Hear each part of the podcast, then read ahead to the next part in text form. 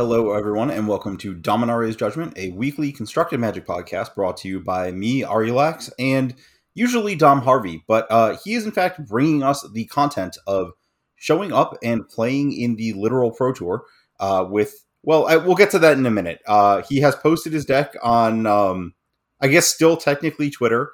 And uh, today with me we have a Jarvis Yu, and uh, we're gonna we're gonna have Jarvis Yu do what Jarvis does best, which is uh, make Twitch predictions, but I guess I'm making them to him, and he's going to have to be the one making the decisions. Oh God, uh, I don't know if I can handle the stress. You know, it's it's there's some big stakes on the line here. Yeah, I, I didn't really figure out how to make the like channel points work, but all of your channel points with the podcast are on the line. If you lose these predictions, next time you come back, you will have no channel points, and you'll have to earn them back. All right, um, I'm up for the task of not quite gambling on the outcome of a tournament. Yeah, it is only gambling in like Belgium and North Dakota or wherever Twitch doesn't allow you to uh, do those various things. I, I'm really unsure on the rules, but uh, the good news is is that this is our podcast and we get to set the rules. So um, we've got this long list of questions that Jarvis has not seen. This is the important part because he's gonna have to make these assessments on the fly. If you got to make them in advance, that's just too much uh, too much leeway. You know, can't let you get away with that. Mm-hmm. Uh, so. we are going to be asking a bunch of questions about the upcoming Pro Tour in Barcelona, uh, featuring Lord of the Rings, uh, Modern Constructed, and Limited. So let's kick off with Modern. Uh, I think this is probably the like big question of the tournament. Okay, Jarvis, uh, place your bets. Which card will have the most copies in top eight of the two, Orcish Bowmasters or the One Ring? Uh, I think I'm going to take Orcish Bowmasters on that front. I sort of predict that what's going to happen is people have efficient enough decks to either get under the One Ring or just play a lot of Rakdos Scam tuned with One Ring decks in mind. Uh, I, I, kind of just like the look of how Rakdos looks nowadays, and I kind of think there's room for some other decks in that vein to thrive. And I do think a lot of the One Ring decks have some vulnerabilities that maybe you'll ask about later. Okay. Um, I would have selected the colorless card here, but I understand that Bowmasters is effectively colorless. We'll sort of get to this in the results section of this week, but that card has kind of just been everywhere in every deck. Um, I think the only thing that might complicate this question a little more is that there are Bowmaster ring decks, um, which I think segues segues into the next question, which is: um, Do you believe the or you know the total number of Bowmasters plus rings in the top eight uh, will it be 0 to 31 or 32 plus? 0 to 31 or more than total 31. bowmasters and rings. Uh, I see. Um, God, that's so complicated. Uh, I think I would take the over. You take the 32 plus. Yeah. I think I would agree because I think it's relatively easy for a bowmaster ring right um, just because like there are a number of those decks, blue black, Yawgmoth, all those. But I thought setting the line at like the average deck having four of all of those is very right. interesting because as soon as you end up with like two Cascade decks in the top eight, all the numbers are just thrown out the window. So I or yeah, or like you know a burn deck or you know something. I guess even like Amulet Titan, I suppose, has four one rings. So I guess the math is kind of weird and fuzzy. I, I, think. That, whoa, whoa, whoa! Dom only played three, I believe. No, you know it's complicated. If you looked at his deck photo, there was three plus a flipped over like ring tempts you card. But if you look at the deck list, there are oh. four. It's also a sixty-one card deck, and there was a Teros Under missing in the deck photo. So uh, a lot of a lot of a lot to unpack in Dom's uh, deck photo. So no, there, there, there were four one rings for better or worse. Okay, I'm disappointed that it was not in the style of like the pre-modern players where they like make a picture with their deck. But you know. oh yeah, yeah, yeah. Okay, um, so moving along to the discussion of the different One Ring decks. Uh, predict highest win rate deck among the One Ring decks. We've got four color, Tron, Mono Black, Breach, and then other. Um, I think I'm going to actually take Tron, but that may be biased towards the fact that I've heard rumblings of some of the bigger teams playing Tron, which is kind of unfair, I I guess in some degree. I sort of don't believe that four color ring will take the PT by storm.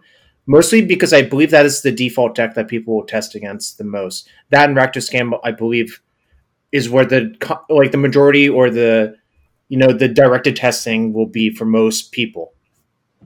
Okay, I was gonna take Breach. I think that deck is fairly good, and I think that the thing with Breach that is going to keep it head and shoulders above other stuff is that the people playing Breach are like the Breach players. So you're sifting out some amount of like, I think with you know, I guess it is hard to say that like, oh, you're not a Tron player if you're on one of the top teams, but like I think there is mm-hmm. some amount of that. Whereas like just like the lower sample size and filtering towards top like top Breach players on the Breach side will help that win rate a lot my my question for you is how many of the people in this pro tour do you think would actually be so-called breach players? Because from my perspective the people who play breach were not qualified for this event. Like the uh, jesse robkins the corey baumeisters and i guess kane was but i believe i have information that kane is not likely to play breach in this tournament either. So it's it's interesting to think about. Okay. We will see um, okay, so on the note of the other side of stuff, uh, copies of Rakdos Scam in the top eight zero to one, exactly two, or three or more. I would take exactly two. Um, one thing I do not enjoy about the Rakdos Scam deck is I think the mirrors kind of suck to play, but that's uh, not a reason not to play it. But I do think there's going to be a lot of cannibalization of the mirrors, like when you get closer into the winner's circle. Like I, I kind of expect Scam to be heavily played and for it to do fairly well, but then towards the end of the tournament they'll start knocking each other out. So you'll only see two. Whereas decks that do prey upon Scam, and there are some, will just sort of filter past all of that. Yeah, I had exactly two as well as my bet. Um, just like I think that it is it's like a fairly high peak in terms of averages. Like there mm-hmm. are the tournaments where Scam has a horrible time, uh, just because people have decided to beat it. There's the tournaments where like no one decides to beat Scam, or it just kind of like coast the top eight in the hands of you know good limited players who go seven through mm-hmm. Scam. But I, I kind of feel like we're in the middle with the broadness of the metagame.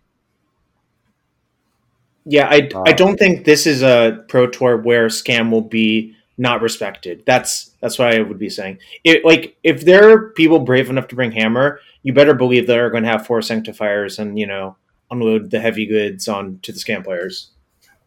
Yeah, it's uh, I I think that might bring us to the next question, uh, which is kind of like this topic of like scam making itself targeted by cards like Sanctifier, which is uh, will Hammer Time show up in the top sixteen? Uh, is this just a binary yes or no question? Binary yes or no. I would say yes, and it'll probably be on the back of someone going five one unlimited as well. hmm. Okay, I also had yes, but I I just think that it's like a little bit better position than people think. In in part mm-hmm. because mm-hmm. you know we talked about this thing where four color is falling out of favor as a one ring deck, and like that is the one ring deck that really beats Hammer as opposed to the other ones that are just like the one ring is sort of annoying for Hammer. Yeah, um, I also think I saw a lot of Hammer players starting to play cards like Mana Tithe and even Reprieve. And if you set up a critical turn where they tap up for the ring and they just get Mana Tithe or Reprieved, I think the game just ends on the spot and they kind of just die, you know, instead. Because you spent four mana, basically your fog is no longer there. Whatever your removal you may have wanted to hold up, you're kind of just going to get, you know, take off damage in the meantime and maybe just die on the spot. Yeah. I yeah, if you get that one turn, it's just over. Um, especially if like that one turn is in the form of like them losing a card and all that man. Like it's just so crushing. I've I've seen rumblings of strict proctor as a sort of counter to a the one rings trigger and b the you know pitch elementals can't be pitched if they're tapped out or whatever. So that may be something that uh, arises in the pro tour. I believe this was advocated by uh, disgruntled elk, aka uh, Travis Brown. Mm-hmm. That makes sense. Uh, Travis has been on the forefront of innovating Hammer for a while, so yeah, I would give that a try. I mean, too late for all the Pro Tour players that submitted their decks, but you know, uh, if you're listening, think about all the things you could have done. Um, on the other side of things, will the Dimir ring deck make top 16? I will You say my answer. Well, I know your answer is no. I also am not quite really impressed with that deck. I kind of think what it's trying to do is not that great, and it's very, very clunky and awkward. I kind of wonder if it's just a bad Azorius ring deck, is my suspicion. I kind of think that's the case. I also sent you a list earlier where some person just mashed up Azorius and Dimir into one deck, and it also looked kind of unplayable to me, but you said it looked better than straight Dimir, but you know. Yeah, I mean, I really like the addition of cards that can actually answer things on the battlefield in the form of leyline Right. binding and prismatic ending. So that's probably a step in the correct direction. But why don't we just play Azorius and cut off the Dimir cards? Shh. People aren't allowed to know these things. I mean, well, they're is they're, it they're allowed to know now. Bro- well, no. The actual answer is that you want Bowmasters, right? Sure. Or at least you think you do. I'm I'm not even convinced this deck pressures well enough with Bowmasters to want it. In my mind, Bowmasters is in that deck as a removal spell. Like it's it's kind of like a weird like last gasp or raise the alarm or however you want to put it. I I really just don't understand that deck, and I kind of think the more prepared players are just going to like, you know, cast a thought and cast all their stuff and and you know kill the opponent. Oh, God forbid you play against a competent burn player. I think that matchup might actually be zero percent. I'd believe it. Also, I think your characterization of Bowmasters as like a removal spell is kind of where I'm at on the card in general. I, Mhm. I don't. It's pretty hard to win games with the card as like your sole threat. Did, did I show you the screenshot where my Dimir opponent had Chalice on one and two, and I just killed them with Skewer at the Critics because Roiling Vortex locked out their Force of Negation? Yes, you did show that. I yeah, it's that. I, I believe the matchup is really bad for them, like Burn yeah. Burn I, Dimir. I cannot imagine that being a good matchup. They just don't have cards that matter. Um, okay. Quantity of violent outburst decks in the top eight: zero to one and two plus. And I, I will note there is a specific Mhm. reason I didn't say Cascade. It like violent outburst is the card. Oh, interesting. Uh, I guess I'll go with two plus. I, well, I would actually pick. I would almost be inclined to think it's exactly two, but two plus covers that. I don't think it'll be more than two, really. Yeah, that's about where I'm at. I think it's likely about two. I I think there's a world where we cycle back to Living End just being a free roll at this pro tour, and I Mhm. think that um, there's also room for like rhinos or even glimpse to show up. One thing I I'm not sure, um, and I've been told that it's kind of complicated. I don't know what happens, even if you prepare for Rakdos Scam as Living End. I, it still seems kind of bad to me, but I obviously didn't put the work in to actually determine what you should do from the Living End side, how you should even build your deck, or even like what the best counterplay is to the whole Void Walker issue. You know. Did you see the uh, Bone Crusher giant meme? It doesn't make sense to me. Yeah, I well, I don't understand that screenshot. I don't understand that deck construction. I just don't generally understand anything about that screenshot. So, uh, yeah, I I guess Bone Crusher lets you kill someone through a ring trigger, but that's about it. Yeah, I think that it, like it kills of well, it doesn't really kill. It sort of kills a void. I don't know. The Void Walker thing is just stupid. I I I hate well. I don't know how to play against uh, Scam well enough as Living End, and I think if you're registering Living End for this PT, you better understand that. So I I don't know. I I guess I don't have any advice except if you're playing Living End, Godspeed. I mean, you know what you're getting yourself into, and Yeah. you hope it's not the mirror. Uh, I I kind of enjoy the mirrors in a weird sort of way because what happens is you just have to have a better board. Well, that's and the end of this now. podcast, and uh, nice talking to you, Jarvis. All right, And, uh, yeah, yeah. I just, I just, uh, I destroyed all my. But really, what happens is it's just like a two bad draft decks battling, and I found that I usually win those games on MTGO. Weirdly enough, I don't know. It's just like I don't overcycle my things. I kind of just balance both of the zones, and then my opponent usually loses because they overcommit to one zone. Yeah, the whole thing where like, well, one zone. You which zone are we talking about? The hand, the battlefield, or the graveyard? Oh, I see. Uh, I usually just balance having stuff in graveyard and in uh, play, not in hand. I like who cares about stuff in hand. Yeah, I mean, well, so my understanding is that the stuff in hand is kind of like how you like effectively apply stuff to the board after the, it. Nope, no, Oh, I'm sure. not continuing this. We're going on to the next question. Okay. Um, let's talk about a deck that you mentioned briefly, which is Burn. Uh, Mhm. I want to know where you think the highest finish by a Burn player will be. I've got first through twelfth, thirteenth through twenty fourth, and everyone else. I'm taking first through twelfth. I, I'm a strong believer. I am as well. Uh, I'm actually going to be showing up this weekend to a tournament, uh, Team Trios tournament, playing Burn. Uh, assuming I can find Yeah. my last skull cracks somewhere in all of my things. Uh, I think I might have skull cracks for you as well, but I'm uh, sure you do. I'm sure I can send you a list, but I know I own them and I know I loan them to rank. that makes me mad about it. Okay, but yeah, the the thing about Burn, uh, and I noticed this in the results last weekend.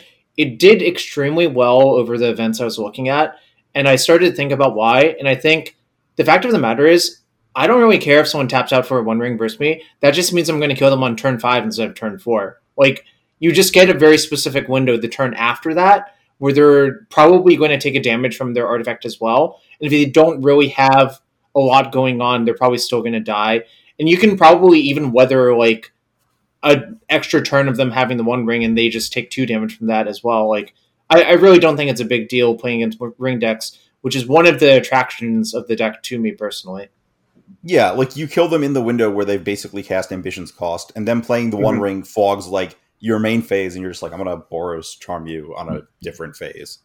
yeah the the burn deck as constructed nowadays doesn't even have that many creatures which means the fog isn't as valuable because your spells can navigate against that now the one thing i will caution for people who are maybe playing burn the pro tour be wary of timing windows versus 4c and other ring decks where if you suspend a rift bolt or something like that really really try to avoid doing that unless if you really have to just for mana efficiency it's it's so backbreaking to get it one ring door to ferried Yeah, yeah, this is like a thing in the format. Um, I guess not so much versus like it's like a weird set of decks. I don't know, but like yeah there are a lot more cases where you are justified on the draw just suspending your Rift Bolt on turn one because you can't Sure. suspend it on two into Teferi, you can't suspend it on three into the ring, and then you're just like hard casting it on turn four or whatever. Yeah. uh, yeah, oh, the the the open deck list thing helps a lot, I think, as well, because it's actually weirdly one of your better cards for Chalice of the Void. Same for Skewer the Critics. I mean, I I mentioned the aforementioned game where there was a Chalice on one and two, but I had expended all my one mana spells by that point. And I mean, obviously, I drew a few more because that's how the deck is. But your three drop spells then do become important. So again, open deck list if they have Chalice, reassess, and you know, I I think there's a lot more like little things you can do with burn that people don't realize and it really really does get a bad rap of for a deck yeah. I, I mean, yeah, it's represented hard by its worst pilots. Yeah. Okay. Uh, next question. We're getting even weirder with the decks. Uh, oh gosh We've got which alternate combo deck will have the highest finish? Uh, Samwise combo, Glimpse Cascade, or Calibrated Blast? oh my god this is uh this is a tough question to answer um okay not not even taking into account the username of my, my mtgo account i'm actually going to go with samwise combo mostly because i think adding the Lonis and game objects part to the deck actually made the deck better, uh, as seen by that one person who they they basically played Abzan Splash Lonis, uh, game objects Samwise combo. I don't even really know how to describe the deck. It's just a game objects deck, right? Like, um, Calibrated Blast, I think is much worse than Open Deck List as well. Like you, I mean, I'm not even sure how much you can really improve the deck. And if your opponent knows it's coming, like maybe they just don't go to 15, get an extra turn, like you know, do a lot of weird stuff, and then like try to navigate around it with the one ring and stuff like that. Um, and glimpse, um, I don't know. I I don't really love that deck, but I don't really have a good reason not to love it.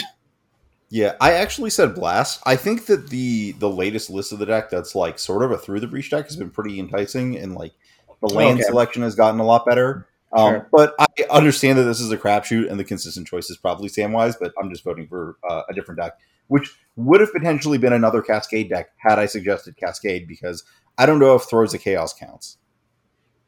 Oh, I see what you're saying. Throes of Chaos is technically a Cascade card and has retrace. basically no other text. It, it just says Cascade. What else is it? Uh, yeah, uh, it has retrace. It's a retrace card too. That's very true. Okay. Uh, on a note that we just said, how many copies of Lonis do you believe will be registered at this tournament? Zero to two, or more than three, or three plus, I guess.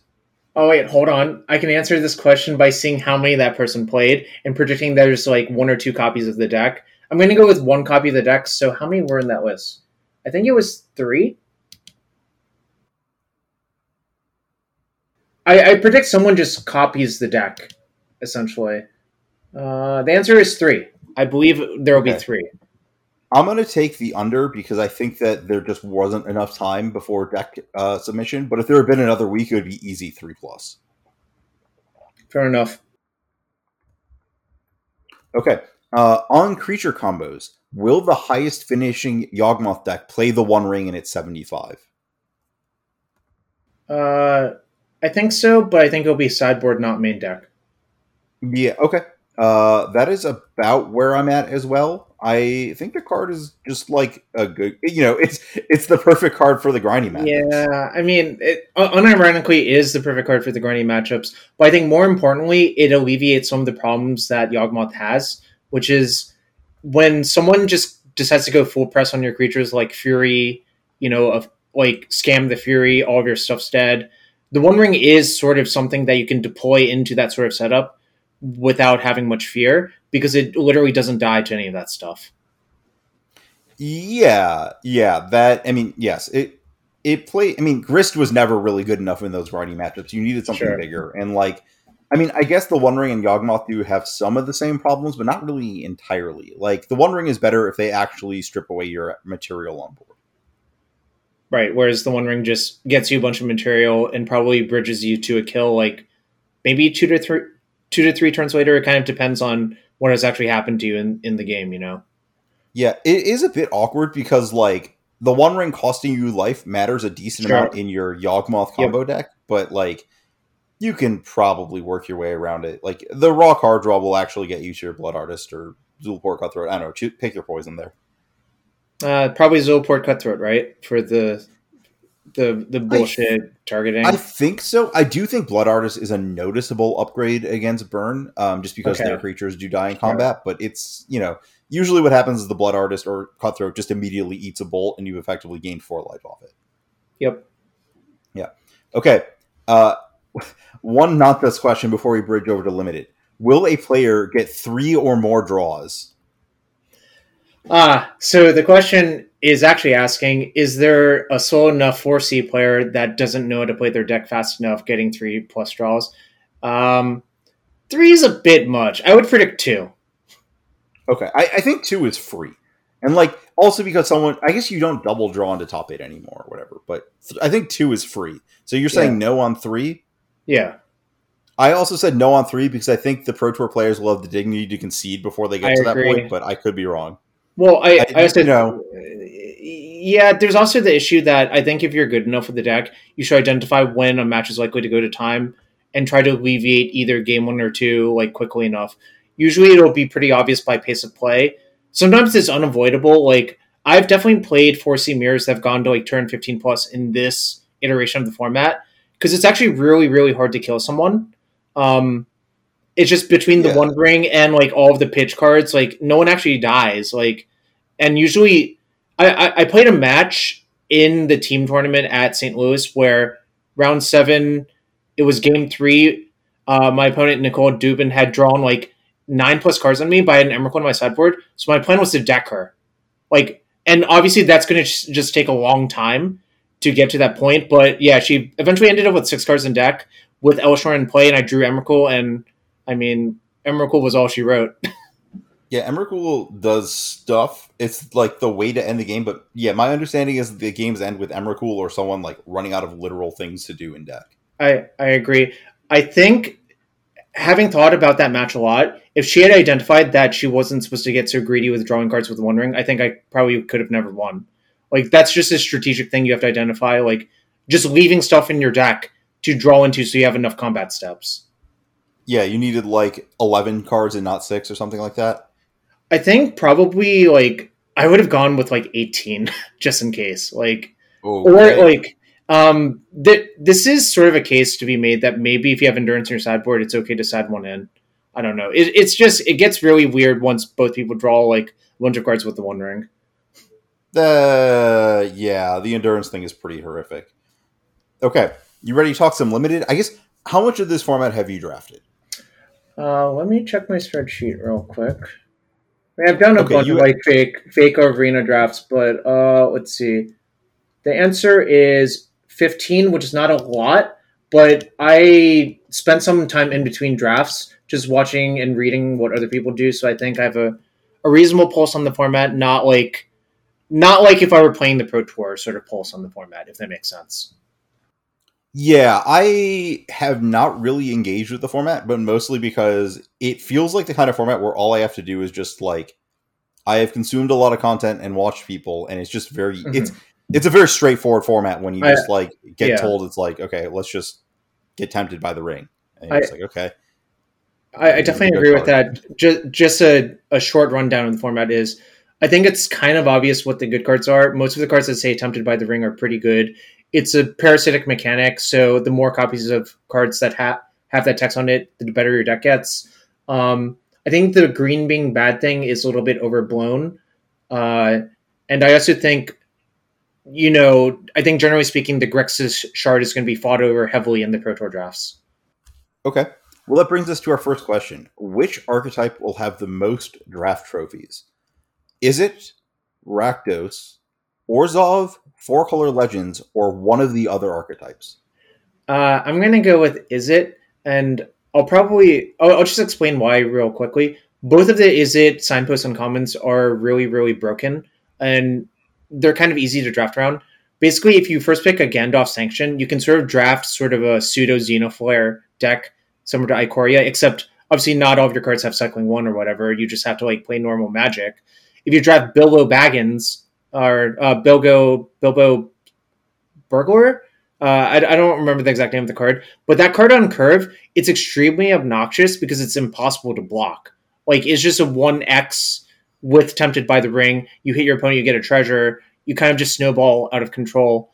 Um, I'm not going to say it's Ragavan in the limited format, but it feels pretty damn close.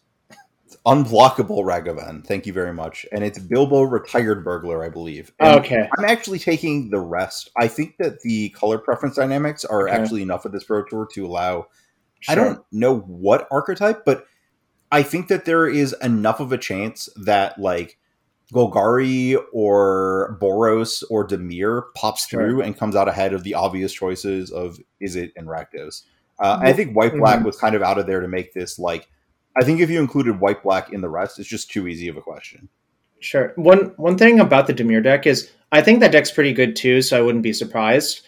I really have a disdain for straight white green. I basically think straight white green should be more colors generally. I think most of the green decks should be more colors, just generally speaking. Yeah, I mean, white green is largely just like how many Frodos do you have, and can you put other legends in your deck because you have Frodo? Or can you put other legends in your deck because of many partings, or uh, the land that lets you filter into casting for legends, or Shire Yeah. Terrace in a pinch, which is not my favorite card to play, but it's acceptable to play some number of. That card is horrific. It's like evol- It's like evolving Yeah, wilds I- that ETB's yes, twice. But l- let me explain. Like, I believe you don't actually die in a lot of games in the, f- format, so you do have a little bit of time to spend fixing your mana and p- playing your like really, really broken uncommon legends is worth a lot to me. Okay, that's fair. Um, on the topic of green, what percentage of trophy decks do you think will be green? Under or ten percent or less, ten to fifteen percent, and fifteen percent plus. So, if we think about logically, there are a total of ten draft decks, right? Like ten color pairs, but obviously there's like a bunch of multicolored decks. Um, I would probably let's see. So there's four green decks. So normally, if if it was an equal power level format, uh, it would be forty percent, right? Like that would be the expected number. but I don't think it's an equal power level format. So I'm going to go with 10%. You said 10 to 15 or under 10? Yeah, that, to 10 to 15. Because I think there is like an exploit, uh, like you were mentioning, like either Golgari or Selesnya, like splashing a bunch of other powerful legends. That's a good exploit deck, especially if people really have the perception that green is unplayable. I mean, green is worse, but I don't think it's unplayably worse. I think it's just kind of you would prefer to like first pick your claim the precious and like take your Corbane second and draft a nice smooth black deck, but sometimes that doesn't happen in a PT draft, you know. Yeah, I was actually gonna guess um, that it would be the like fifteen plus percent, but not by much. Maybe like mm-hmm. eighteen to twenty two percent. Well, how many draft pods are at the Pro Tour? Is the other thing. Like, I'm I'm kind of curious. It's percent know? though. Does yeah, but um, I'm kind of just thinking about it. Well, I guess it, it really doesn't matter. Yeah, but I I was just kind of curious how many draft pods there are going to be, and also if there's a weird multiple of not eight, what happens to the two weirdo pods? You know, like that that weird sort of. Oh, stuff. I don't know. They, yeah, it, they do something. I don't yeah, think it really matters. I, I agree. I, I think uh, that the number is there's a probably like high 30s draft pods, like 38 sure. or so. Okay. So if we said 10 to 15%, that would be like 3.8 to let's see, uh 3.8 to 5.4, so like approximately 4 to 6 yeah, that sounds about right. Okay. Um, the we here's here's the low stakes one. Uh, the feature drafter in the first pod, the very first feature drafter. What rarity will their first pick be? Rare or mythic, uncommon or common? I think it's most likely to be uncommon. Actually, I agree. There's a lot of really busto uncommons, and the rares yeah, are like shockingly medium it this is this format weirdly has the opposite problem of like Fate Reforged or March of the Machine, where like the power is concentrated in the uncommons for the most part. Obviously, there are like a few really broken rares, but if you actually look at the rares, most of them are like only okay, is what I would say. Yeah, they're uh, it's like a, it's a set designed in like the 2000 to 2010s era, where like the, the there's a few good rares, but like a lot of the power is just like whatever the best common and uncommon are. Yeah, I'm, I'm looking at the list real quick. Okay, Anduril, Flame of the West, obviously first picking that. Arwen, probably first picking that. Um, There's Gandalf, like 10 to 15 uh, rares that are just broken. Yeah, Pounder of Orthanc, I think, is actually pretty good. Yeah. What the, well, what the hell does Radagast the Brown do? I've never actually seen this card played. That's the green oh. card that, like, I, I don't know what it does, but it's a four mana thing that draws you more creatures when you play creatures. Uh, it's kind seems of pretty good. Yeah, uh, I mean that's probably Spiteful Banditry is probably the best actual mythic slash rare to open. Spite? No, I don't think that's true. Well, what do you think it is, then? The best rare oh. mythic to open? It's just Bowmasters. Ah, uh, sure. There's also Witch King of An- Angmar, which is really brutal to play against. I mean, I would also argue that opening Anduril is the dream at the Pro Tour. It's just broken no matter what your deck is. Yeah, right. With because, like Khorne or Palantir. Yeah, it's funny because that's actually a sword that doesn't have to hit your opponent to get the sword effect.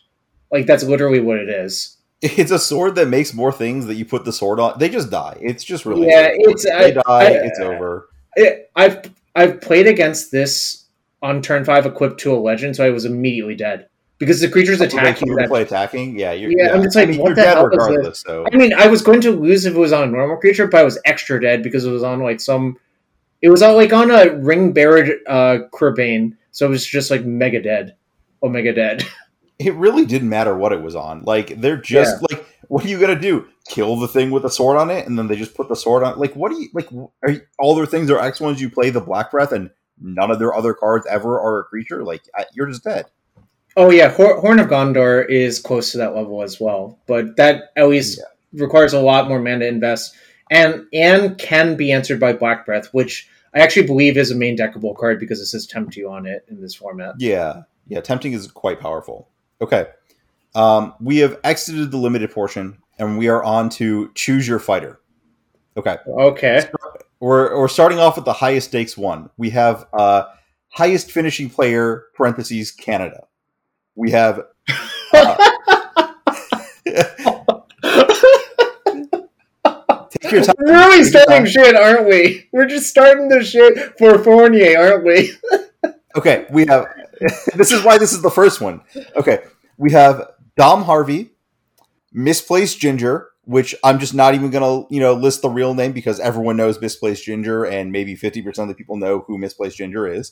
uh, Edgar Magalhaes, or choose your fourth party Canadian write-in, and I will strike you if it is one of the people who is on a later bet. So I'm not allowed to pick Alexander Hayne, is what you're saying. That is correct. That would be cheating.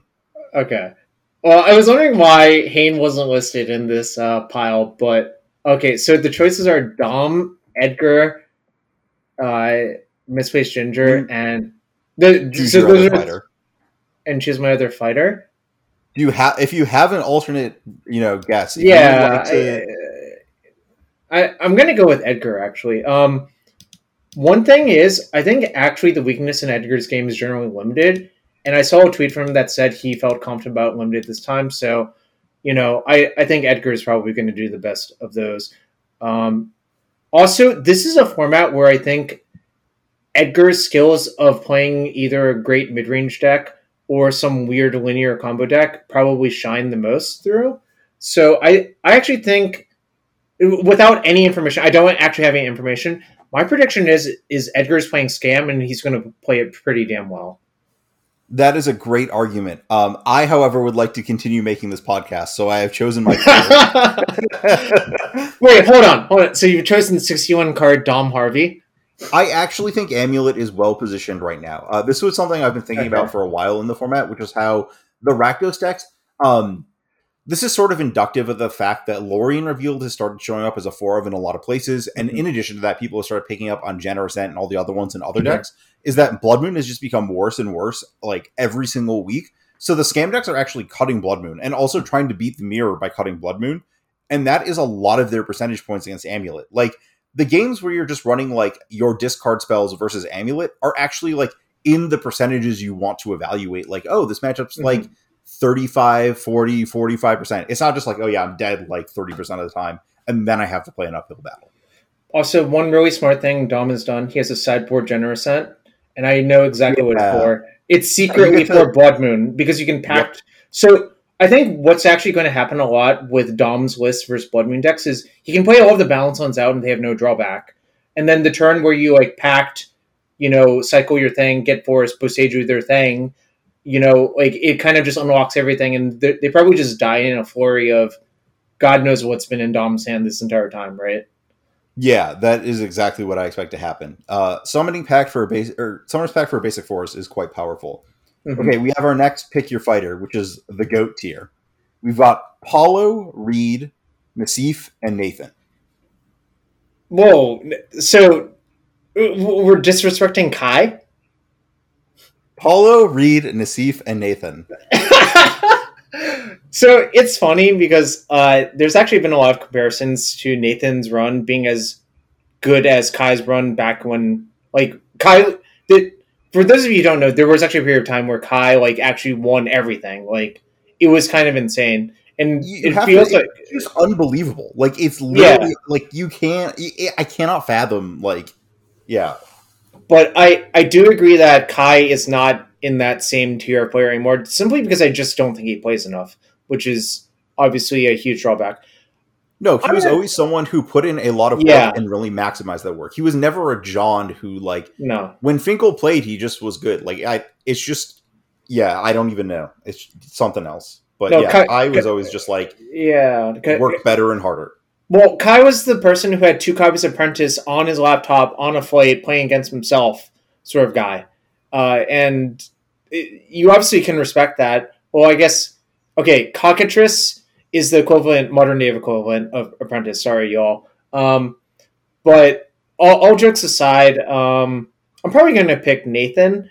I think just like, it, like, people unironically use the word momentum, and I don't think that's the right word, but I do think they're winning does beget winning, mostly because you have a good frame of mind.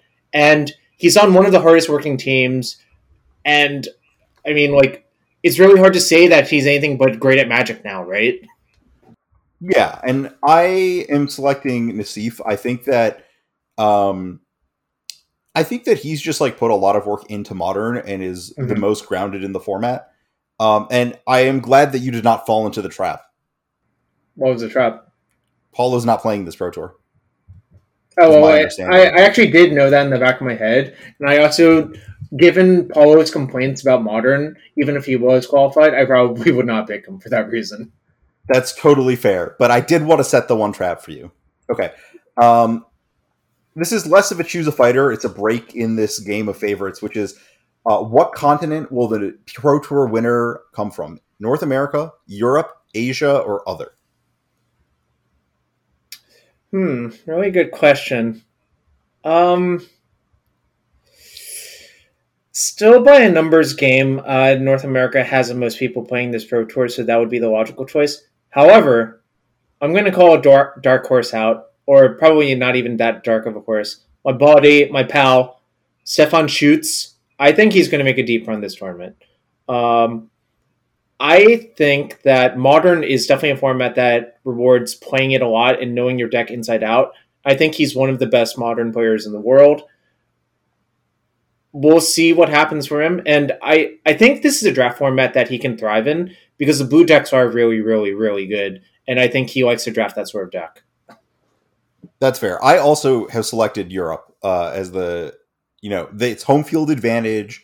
Uh, I think that the, like, past history of pro tours have shown like a decent overrepresentation of yep. European players in the modern pro tours. Mm-hmm. I, it's just, just you know my fair guess based on like the numbers being close enough. Um, okay, next one we have a highest finish among fan favorites, which is I think this is probably the most egregious of these because it's just like choose your favorite as favorite and like sure you know fuck everyone else. So right. we, we've got uh, you know pro tour grinder favorite Christian Calcano. Oh my uh, god, he's back. I forgot yeah. that. Twitch TV favorite Jim Davis. Mm. And uh, you know, longtime favorite across many events, Autumn Burchett. Wow, those are the okay. So is, is Jim Calc and Autumn? Uh, yeah. I think I'm going to pick Autumn for a bunch of reasons. I think out of those three players, Autumn is by far the best by a lot. Like not really close. And I've been watching Autumn streams uh, she's she's been doing really well in the draft format, and I think she really understands it. Now, for her modern deck, uh, I don't know. Like, it, you you know her range. It it's really really wide. There's a chance that she talked herself into some deck that's really not very good, but I hope for her case that's not the case. But I, I do believe in her in draft. Yeah, I mean, if you want to talk draft, I would, you know, I don't think that there's a clear cut winner between Autumn and Calc, but I sure. think that Autumn has just been more engaged with the game for yep. the last several years. And it's just really hard to pick, you know, not the person who is probably the strongest technical player among this group. Agreed. Well, one thing about Jim is I think he actually has been playing a lot as well, but it's unclear to me how much of that playing is sort of focused, directed playing on the like format itself because oftentimes I'll click on a stream, it'll just be like some weird nonsense and like historic or explore. I'm just like, all right, I guess I'll go to a different stream now. yeah, to be fair, I guess I was probably egregious uh, in not including aspiring Spike on this list. Oh, sure. Uh, but I kind of felt like between you know choosing between Jim and Spike, uh, I think both probably actually have like similar skill and like experience levels of the format but Jim just over the last few years has actually like sure. been at these events putting up the performances. So it's you know if you're in the choose a fighter, it's kind of hard to like make an argument for like this person has you know at least a top eight, and this person is playing their first pro tour. Second. Well, I think it.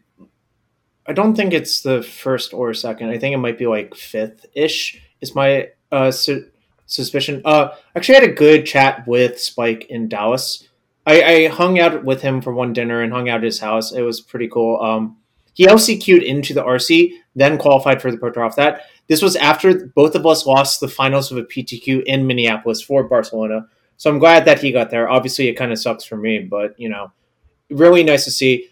I think what people don't realize about Spike is I watch his streams a lot. I think his technical play is really good, and you can tell by the fact that he wins with some the most like nonsensical decks that I could not recommend to mere mortals, if that makes sense.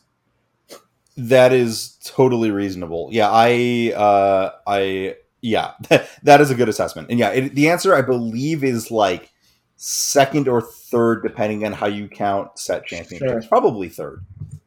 Well, we can Uh, always we can always look it up nowadays with the power. I mean, of I Duel just did, which is what it is. Oh, Um, I see. yeah, I. It's really yeah. The gap is kind of large there, uh, but yeah. Okay. Okay, then we've got the uh, pick your fighter pros pros division. Uh, so this is where we come into Alexander Hayne, Tommy Ashton, and Allen Wu. God, why you got to do this to me? Um. All right, spoiler. Last Sunday, uh, I had to give cards for Tommy for this event because I don't think he owns that many cards. But obviously, like he messaged me for two sets of cards, I believe he is. I don't know if he wanted it public. Um, I believe he's playing the deck that we don't hate compared to the deck that we do hate. so There's a, I mean, there's a lot of decks that I could hate or not hate. So Well, fine. we'll there eventually. he, he was It's okay. to- We'll see. They'll be published Yeah. uh, before round four. But uh Allen is just a great player, but he does love love to push his boulder up a hill. Like, I don't know. Uh I'm gonna go with Hayne. I think uh out of those three, Hayne is probably still the strongest player at well, speaking at peaks, like he's definitely the strongest player of those three. And I think Allen's probably second and Tommy's probably third, but I believe the differential between Hayne and Allen is further than it is between Allen and Tommy. But that's that that's kind of nitpicking because obviously all three of them are pretty strong players. Yeah, I actually have Allen here. I think Al, you you know, Haynes' highs are definitely higher. I think Allen's hmm. median is just like basically his high. It's kind of just like it's really you know having a bad Allen Wu tournament is kind of hard. I think. You mean like bread and butter 10-5 and RC that he doesn't really care about?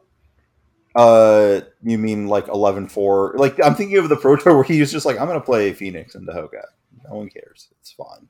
Oh yeah, that was a weird one. And he said he made some small mistakes. Like he he went back and wrote like a a post mortem of the matches that were on Yep. camera for him, and he like identified all of the mistakes he did made, which is obviously really valuable.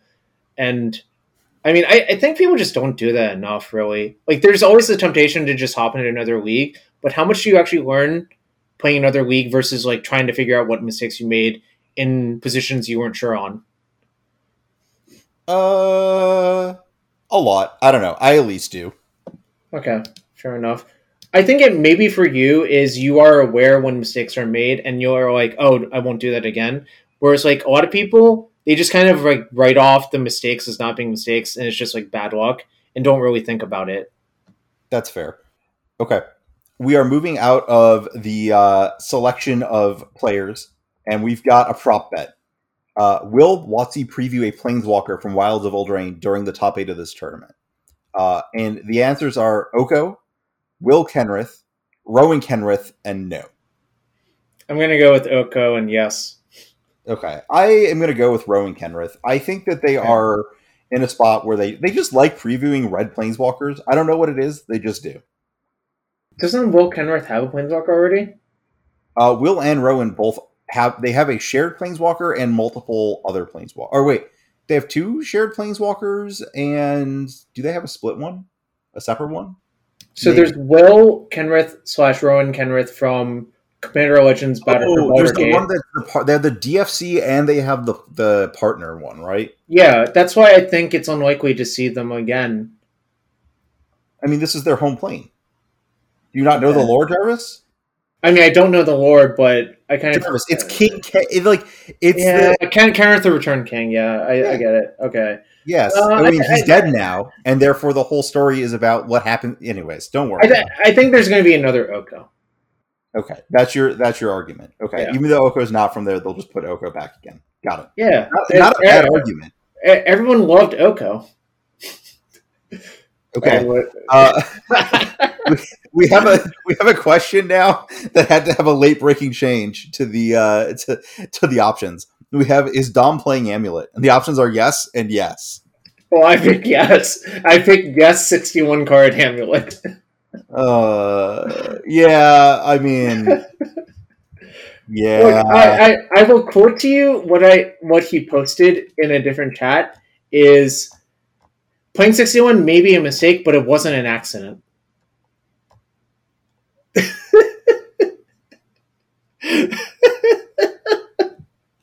this is your co-host, man. I don't know what to tell you.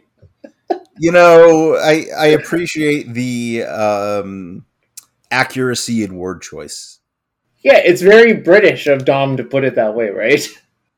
Uh, yes. Even though he was lumped into the Canadians, uh, that is in fact a British thing to do, I guess. Well, he's he's like fake Canadian and actual British. That's true. Okay. Uh, we have one question. Uh, a true Twitch chat classic is what will Dom's record be in this league, which will be the day one modern portion? 5 0, 4 1, 3 2, and frowny face. Ooh, I see. That is a class one. That's like that's like what I do actually in my streams. It's bread and butter. You can't run one of these without that exact prediction. Okay, I for Dom's sake, I'll pick four one. I also have 4 1. I have faith in Amulet. I You can't pick someone to 5 0 unless like Sure. something is really skewed, but I'll take a 4 1 here. Well, I I'm not sure I have faith in Amulet, but I have faith in Dom to bamboozle some of his opponents with Amulet. I don't know what. How do you bamboozle someone with amulet? I don't know. Like, it doesn't have bamboozling. It's just lanes and titans. Uh, Yeah, I don't know. Like I okay, I'm yeah, I don't know. okay. Uh, and then uh, I think that's it. If you have another prediction to throw at me, fire it off. But that is where I was going to end and talk about results. Uh oh yeah. Well, we we missed the Nazgul question. Well, I guess it's not. No, I am not answering. So you wanted to pitch in what is the most number of Nazgul someone will have in a draft deck? First of all, that's like almost a first pickable card most of the time. Second of all, in the like seventeen hundred thousand, you know, different drafts that uh, seventeen lands has collected, the highest number is like four. I think maybe there might be one instance of five or something like that. Fair enough. Fair enough. I was just mostly memeing. Like, I really want someone to get all nine Nazguls, but it's, it's You can't pass them; they're worth like twelve dollars. Well, it- more than that, it's actually an easy first pick card. I think in a lot of packs Yeah, because it's, a very powerful card. it it and like the Berserker are both pretty good, but Nazgul is better than the Berserker, obviously, because it also Which gets Berserker? bigger. Uh, two in a black, three two tempt. They're like similar cards, but obviously Nazgul. Oh. Uruk-hai Berserker, yes. Yeah. Yeah, the common. I was trying to think of like what uncommon you were talking about. No, Okay. no. Um, yeah, I guess we'll we'll see what happens. Uh, did you take note of all these predictions so you can do the Oh, postmortem? I, I have them all in the show notes, and they Oh, will okay. be uh, the show notes will be posted to Patreon with your predictions. So after the pro tour, me and Dom can come back and assess whether you defeated me. And I have my predictions as well. So we'll see who won. Okay, interesting. Okay. Uh, moving on to results. So as like a little preview, uh, I, I mean, I think a lot of the results this weekend have been, you know, relatively what you'd expect. Uh, like I think the notable thing is that there's just a million decks that didn't have Bowmasters that just have them. Like somewhere along the line, the Domain Zoo decks became Bowmaster decks, and then there's like a burn deck with Bowmasters in one of these top eights. Um, just kind of in every deck list. In I don't know if it belongs in all the deck lists, but if you are at least able to pressure your opponent for the first ten or so damage, it's a pretty good card. So we're Bowmasters and Burn. I also saw that list. Um, really like adding the third color to the deck, but you know, it it is what it is, right? You don't like Bump in the Night Jarvis? It does three. Well, target. You know, Eh, it's play. okay. Yeah, it's okay. I mean, like the flashback comes up non-zero amount, I would say, but not a lot. Eh, I don't know. Like taking damage in like versus other creature decks kind of sucks too, which is something that the the lo- the flashback's not going to come up in a world with like Sure. anytime you have six lands, how many of them are going to be like fiery islets or whatever? It's just too many. Uh, I don't love Fiery Islet in that deck, so I agree. Yeah, well, you know what I mean. It's just like the idea of Sure. like you you have you know every time you have one of those, you're not going to save it for your bump of the night for the most part. You're going to like try and draw a card. I think. Uh, Well, I think it's better equity for you to cycle all of your things if you're on like three lands and just hope to hit the critical mass that way instead of hoping to draw like three more lands and then like somehow still be alive and your opponent hasn't like cast Omnath or some other nonsensical or like Sheoldred is the other big problem for the burn deck as well if you let things get to that point. Yep. Yeah. Uh, continuing the game, not a very profitable thing.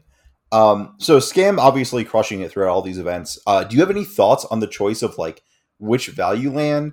I mean, aside from both of our proclivity to just never Mm. put down a Locthwain, there's been like Takenuma lists. Uh, I was fiddling with. There was a list that popped up with a witch's cottage that was kind of interesting. There's some Agadeem awakenings and Oliphants and trolls. There was actually a list in one of these events that had uh, persist with a bunch of like Oliphants and trolls as like, oh, persist is also a thing that can sort of scam your opponent. So we're talking like slight riffs on Rakdos Scam Yeah, but like choose which land Sure. you like best. Uh, well, I, I, I obviously will never be caught registering Castle Locthwain in basically any format except maybe one in Pioneer, but that's also dicey for me nowadays. Uh, I think probably personally for me it would be Takenuma, but I w- wouldn't be thrilled about it. I could be convinced that Witch's Cottage is better. I think because it's fetchable, and also the persist the the persist thing sounds interesting to me, but it sounds like weirdly you're giving yourself more exposure to opposing voidwalkers for not a lot of game. But I don't know. I think the persist thing is absolute nonsense. I would probably just go with the basic Takenuma. I would, Yeah. or even literally a basic. Okay. I am not Sure. super enthralled with any of these ideas. No, I, I, yeah, I I've always wondered in like Pioneer or this format, do you actually actually have time to channel Takenuma, get something meaningfully back, and then cast it? I I've always been really skeptical of that. In Esper Legends second standard, obviously, like raised dead for one mana off a land is incredible, and I didn't doubt that. But I doubted it in both Pioneer and here, like a lot.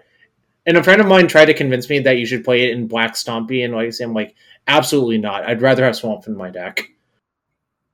Yeah, I think in modern, just specifically because Fury is a card that you often want to hit twice in a game, like it is significant. Like Fury and Bowmasters, especially, are the reasons that it's good. Uh, if you Okay, without both of those, it gets a little dicey, but with both of those, it's quite good.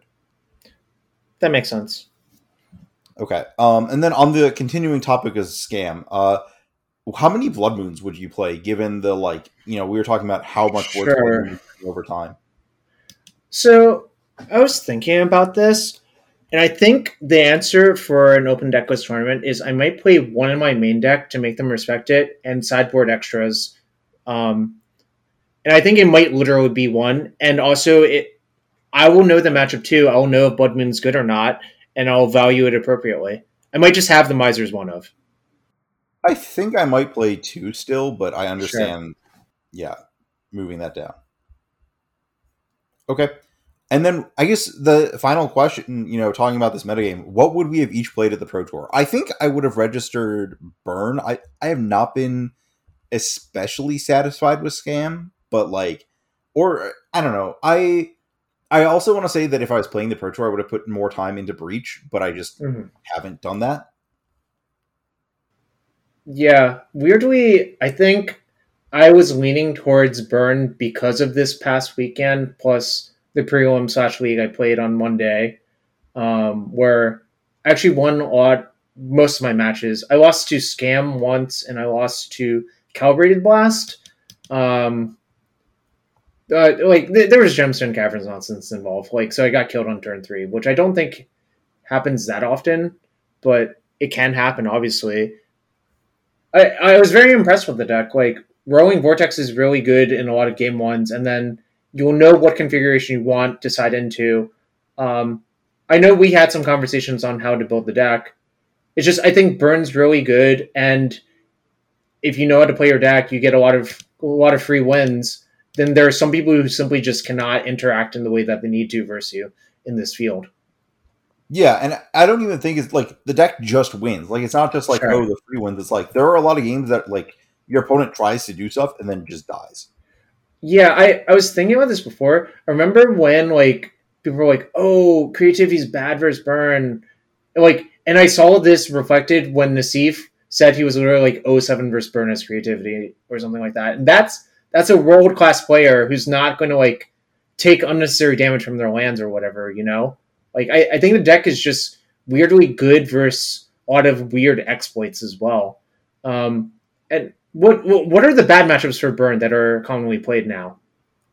Um, I think the Livian decks that load up on Leyline of Sanctities are not Okay, the most fun. I think the scam matchup is a lot closer than a lot of scam players say. Probably Sure. about a push. Yep. Um, let me think. There's one I'm definitely forgetting off the top of my head that is just like absolutely horrific. Well, ha- hammer's bad. Eh, Hammer's Hammer's- bad.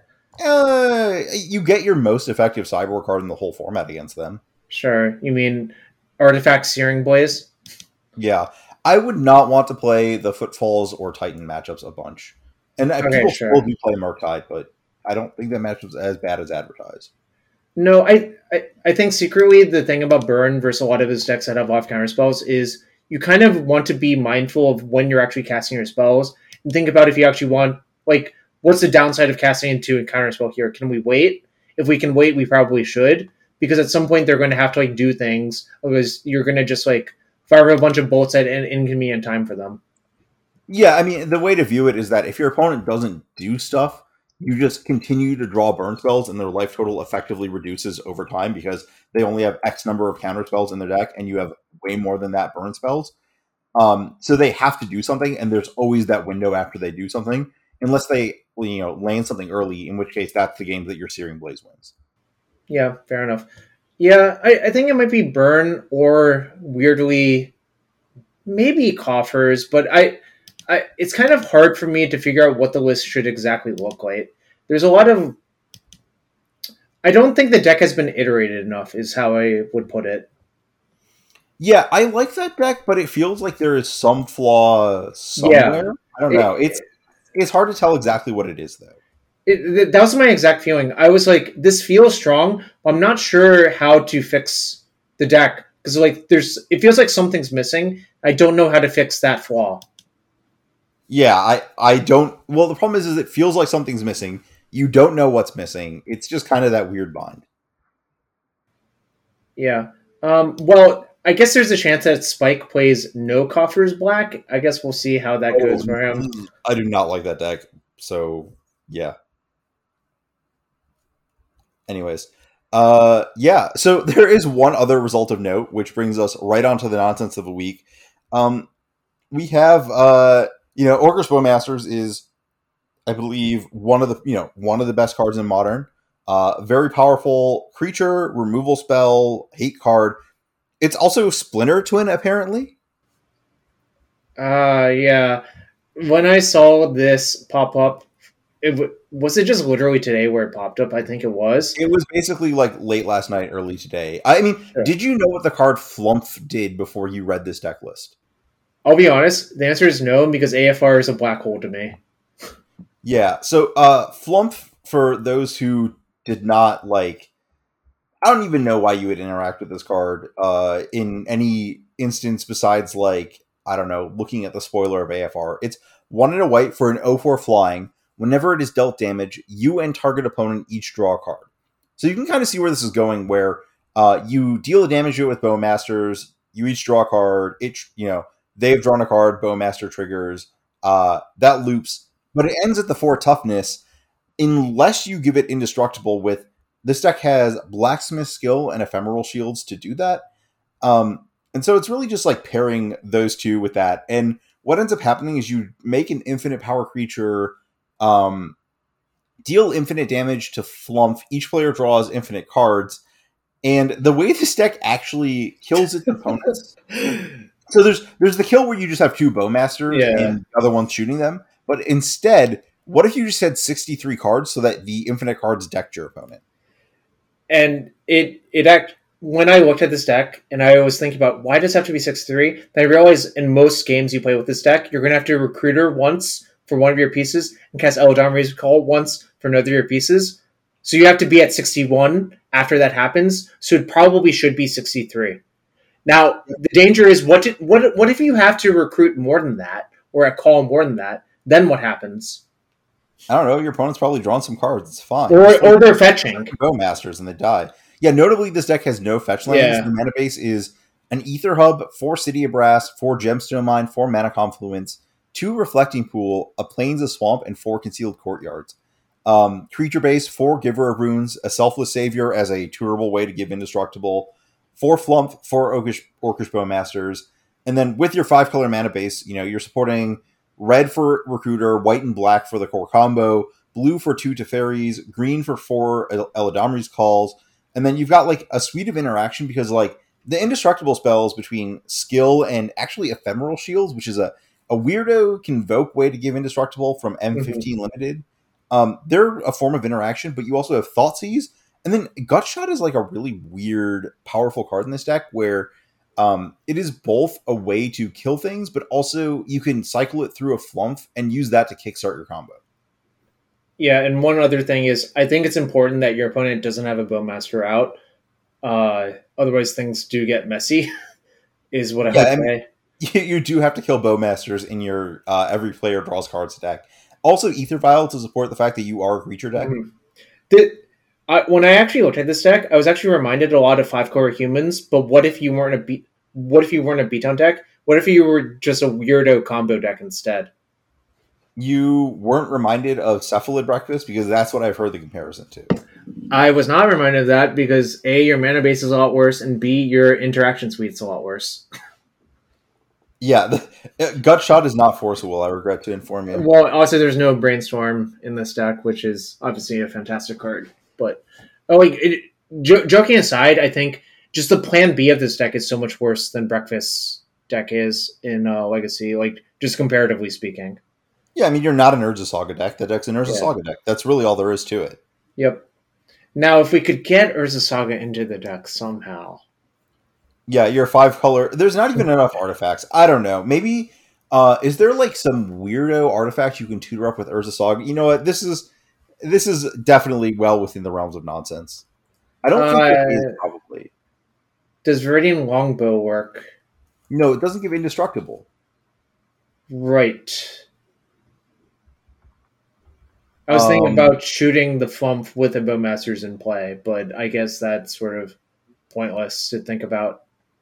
Yeah, I I don't think there is a yeah, there is not a unless oh, this was brought up uh, you know, segueing almost into the cleanup, but this was brought up in the Discord that you can get Eater of Virtue with Urza Saga and then uh equip it to a creature, give that creature indestructible, have it die. Um wait, no, that doesn't work. Uh cuz it's only Eater of Virtue is a weirdo card like that. It actually No, yeah. the card itself. Hmm, maybe we can have an indestructible creature die somehow. You know, we'll have to work through those details. Uh, but maybe I can, uh, you know, now that Dom is going to be done with the Pro Tour when he gets back, uh, spread this earworm to him and probably wreck uh, about like 23 minutes of his life. 23? I I think the struggle of figuring out how to imprint a card on Eater of Virtue uh, is not something like at some point you realize real quick that it's just ridiculous. Yeah, I'm not sure how we're going to do this. It seems really hard and also not worth the payoff. Uh, you know, that's totally fine. Maybe this doesn't have to be an Urza Saga deck. Yeah, but just think about it. I, I mean, I am. I'm not letting you take 23 minutes of my life by thinking about it, though. fair enough, fair enough. Uh, I think that about wraps us up for this week. Uh, so, Jarvis, where can everyone find you? Uh, I've been playing a lot of MTGO recently on the stream at twitch.tv slash jarvisu. You can still find me on what's known as Twitter for now at JKYU06. Uh, I guess in case if the site dies, you can find me on Blue Sky at the same place. I'm still doing coaching on Metafy, haven't had students for a while. Um, I also have my own Discord. You can probably find it if you just click on my Twitter and you, it'll pop up somewhere as well. Jarvis, you haven't pinned your Discord link? Uh, there was something else pinned there before. I think it was like the cancer donation thing. Then I didn't bother repinning yeah. anything else. Which that's that, that that's more important, obviously. I I think in October I'm gonna do something like that again. So I'm not going to bother to repin a social link for now. Fair enough. And I have come up with the most uh, horrific brainworm way to get a card with uh, indestructible under Eater Virtue, just for the record. Oh God, what is it? You plus your Karn on your One Ring, and then you play another One Ring.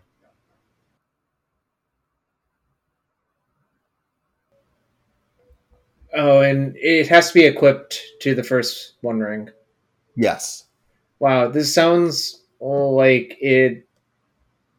Nope, it, it sounds like I don't really want any part of this. Sorry. Okay, well, you all process all that. I'll get you on out of here. So, um, you can find me uh, at ARMLX on uh, Twitter. You can find my writings at Channel Fireball. Uh, you can find Dom on Twitter at Dom and Harvia.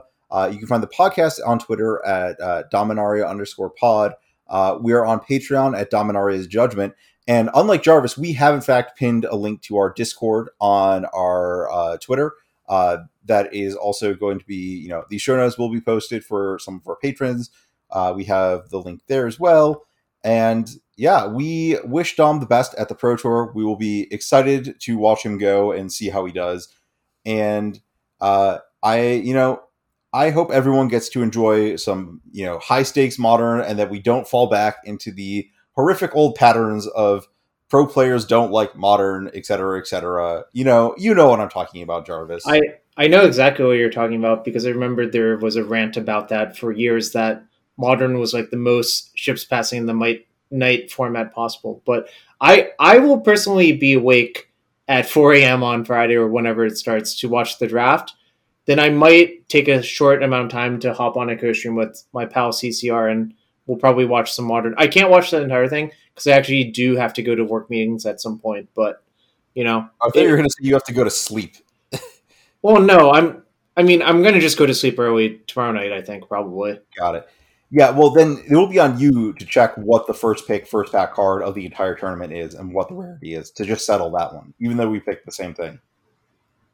So either we both win or we both lose, so it doesn't matter. I mean, we should keep track of if we score worse than the field of everyone. Like, if we oh, lose the things we didn't pick, that is just a mutual loss. I see. So, if if for some reason there was like a third ethereal party that just automatically gets the leftovers, we have to make sure we score better than that ethereal party. Yeah, the the NPC of like the it's the anti Jarvis and our. Oh, so an ethereal usher of sorts, huh? Yeah, you could even say that. Well, I think that about does it. Uh, you know, everyone have a great morning, evening, commute, night, wherever you are listening to this. And uh, Jarvis will be back at some point in the future, I assume. Uh, and he will have to either, uh, you know, lord it over me that he won or uh, live with the fact that he has lost theoretically we could tie if the third person wins. No, that mm, we could also just tie. You know what? We'll you know we'll just let the record speak for itself, and sure. that's where things will be. Sounds good to me.